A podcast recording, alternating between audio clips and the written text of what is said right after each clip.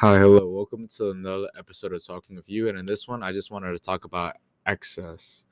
But excess in honestly more than one sense, right? Like, because if you think about it, what in America is like in excess, right? Like excess of food, obviously, right? Like, because what, like 50% of the population, or at least a third of the population is obese or overweight. I think half of the population is overweight, a third is obese, right? And that's only trending upwards.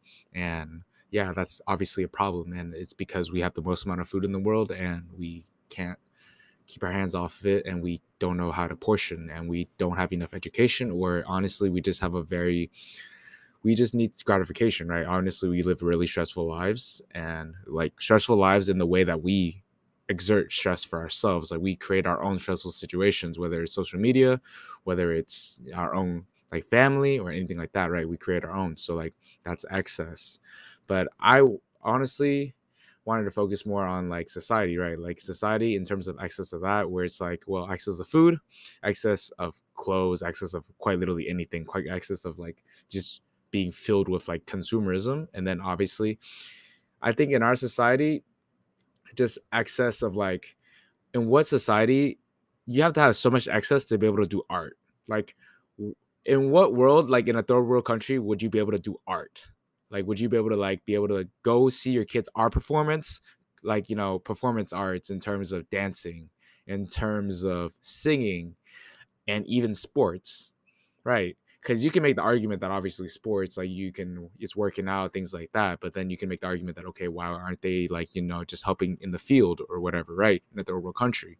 Because that's obviously an argument that you can make so obviously but that's more related quote unquote versus like but like yeah like i guess like for me like maybe i'm still like acquiring some of my like my parents like immigrant mindset where it's like i have I guess for me, my parents never like I played football in high school. My parents never went to a single one of my games or anything like that, right? Maybe it's just a cultural thing, or maybe it's just like honestly, it's because my parents they worked, right? And I didn't do a lot of those things that I feel like, you know, obviously th- it would have been cool if I was like, you know, doing some of the things that I thought would have been cool, like in terms of like maybe playing an instrument, things like that.